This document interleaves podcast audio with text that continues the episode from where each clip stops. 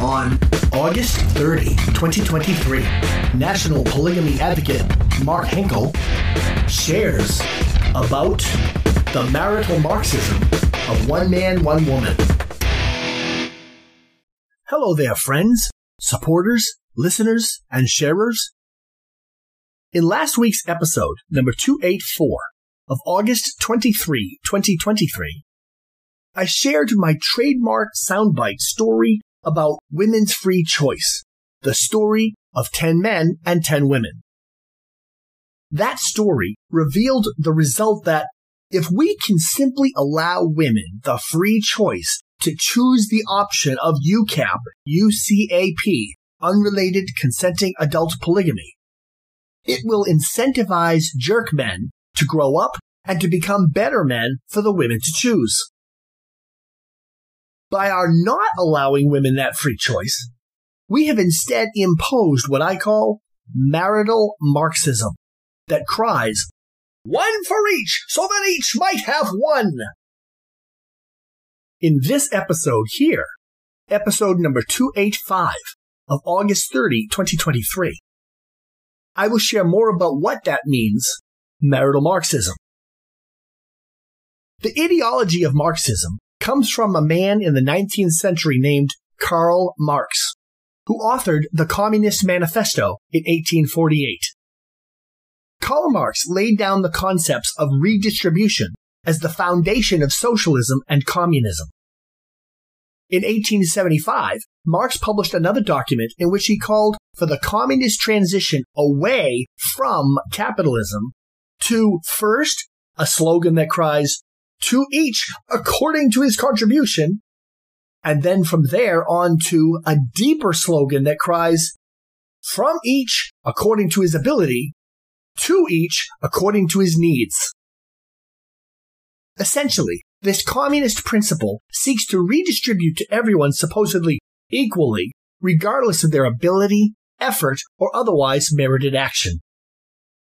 The destructive reality of this redistribution is best illustrated for teaching purposes that even school students can understand by the often told metaphor of an unknown origin about grades in schools. Here's the metaphor. A teacher collects the grades of all the students' grades from the latest test. Some students aced the test. Others did various mid levels of grades. Others barely passed, while even a couple students failed. The students with the failed and lowest grades say, It isn't fair! So, to make it fair, the teacher computes to the average, the mean average, of all the grades, and then says that everyone in the class earned that average grade. Those who had earned a 100% grade now received that mean average grade instead. Those who failed also now received that mean average grade instead too.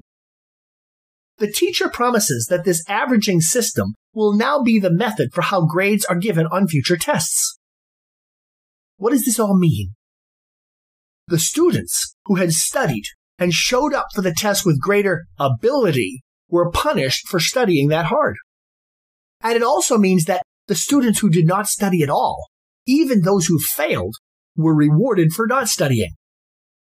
Because of this, the hard studying students stop studying completely, while the students who never studied keep choosing to not study. On the next test, because the formerly high grade students no longer tried, the average of grades went even further down.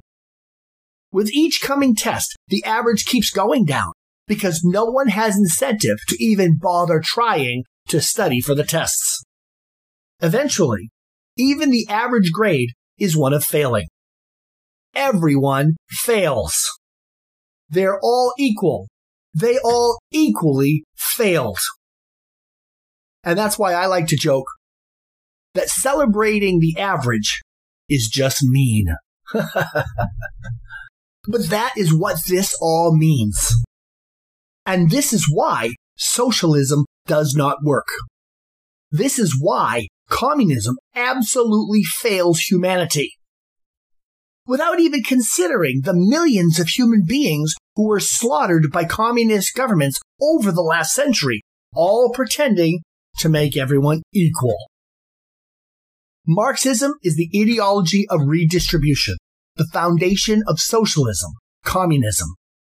When you redistribute away from those who try harder and give it, i.e. redistribute it, to those who do not try at all, you thereby take away the incentive for anyone to even try at all.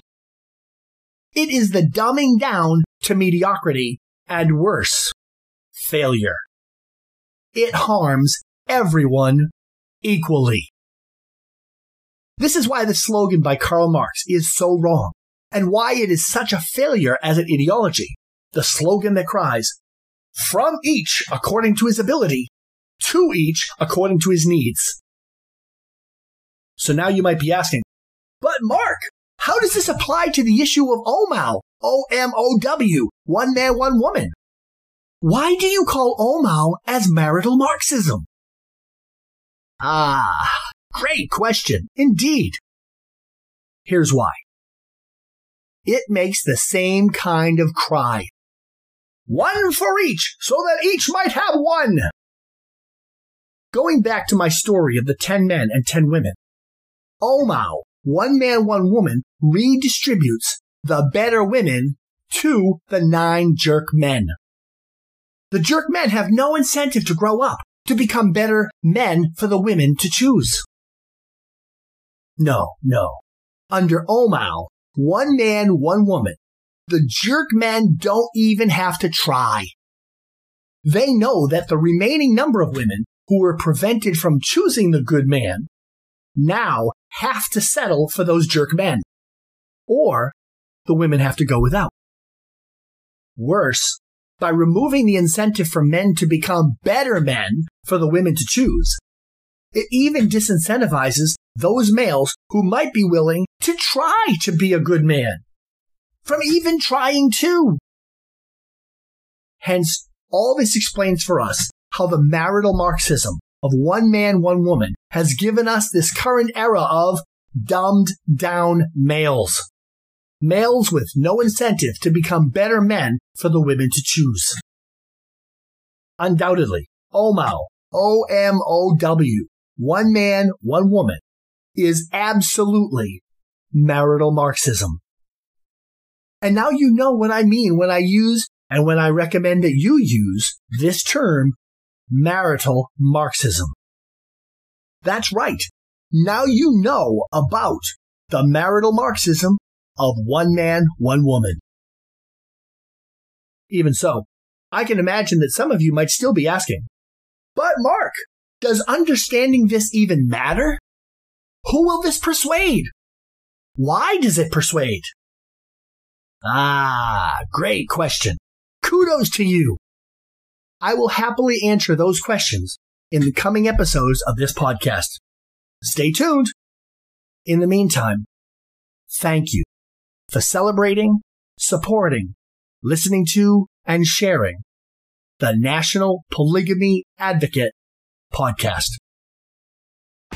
Mark Henkel is National Polygamy Advocate, presenting polygamy to the public since 1994. National Polygamy Advocate.com.